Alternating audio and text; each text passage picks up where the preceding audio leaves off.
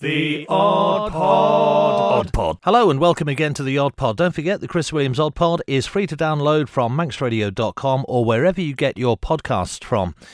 Because we've recently remembered the fallen, I thought it was time to raid the archives again and fumble through the miles and miles of open reel tape for an episode of Kelly's Eye featuring Peter Kelly and our late great David Collister, which was first broadcast in May of 1992 on Manx Radio. And today we take a closer look at the Douglas War Memorial. Peter, what's Kelly's Eye looking at today? Looking up today, David, against the sky, blue sky, looking at a man uh, he's all alone up there. Looks rather cold. He looks petrified, in fact, because the man is a statue. And the statue is that of a man in full battle dress uh, of a soldier. If, we're, if we tell our listeners we're opposite the Villa Marina, they've got it in one. Well, hopefully they have. We're looking at the Douglas War Memorial. This would be a First World War memorial, yes? Well, initially, obviously, um, as with most war memorials on the island, erected during the 1920s, they took a few years because, of course, people donated money. You know, they weren't paid for by the corporation or the commissioners. Uh, this one at Douglas, in fact, cost uh, £3,276, which was raised by public subscription. Um, so it was there for the First World War, and unfortunately, of course, the Second War came along, and so uh, there was space, and around the base uh, you'll see 1939 to 45, 39 to 45, whereas the names uh, on the centre part are from the First World War, and there are more names you'll notice from the First World War than the Second. It's granite, yes?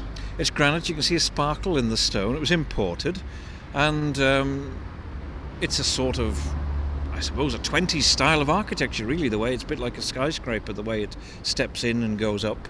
Designed by a gentleman called Ewart Crellin. Now, not many people have come across Ewart Crellin. He, he was Manx, he was born in 1887, and he died in December 1950. Now, he served his articles with a local firm called Horrocks and Lomas, who were architects in Douglas and he set up his own practice in 1936. He had an office both in Douglas and in Ramsey. He did quite a few houses, I think, around the Ramsey area.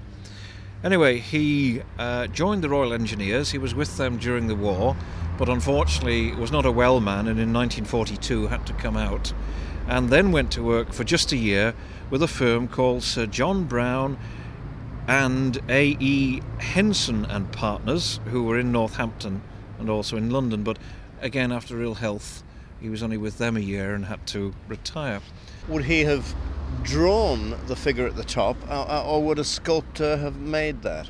Well, he would have drawn it in the sense of, right, this is a soldier in full battle dress, which I must admit, not having been around in the First World War, whenever I've looked at him, I've assumed by the way he's got his uh, tin helmet on that he was a Second World War soldier, but I'm sure there are people more uh, knowledgeable than, than me on such matters. No, he was carved not by the same firm who did the War Memorial, that was Thomas Quayle's of St George's Street, a firm which in fact existed from about 1863 through to 1986. Um, they did the War Memorial itself, they carved the, the names, but up at the top, Harry Hems from Exeter.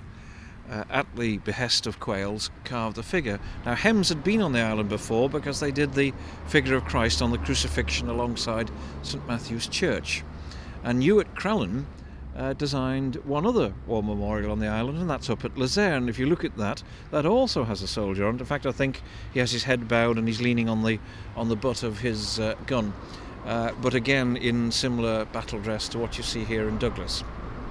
Well, I suppose it is taken rather for granted now here, but uh, there are many tragic stories written into the stone there. Well, there are indeed, and I, and I think a lot of people go past it and, and sort of say that is the war memorial, but of course the names on there are not of those who gave up their lives from the island, that's from Douglas alone. The National War Memorial, of course, is the one out at St John's. And so when you look at that and think of the names, uh, then you realise the, the number of sons of Douglas that was lost uh, during both wars. The Odd Pod. Odd Pod.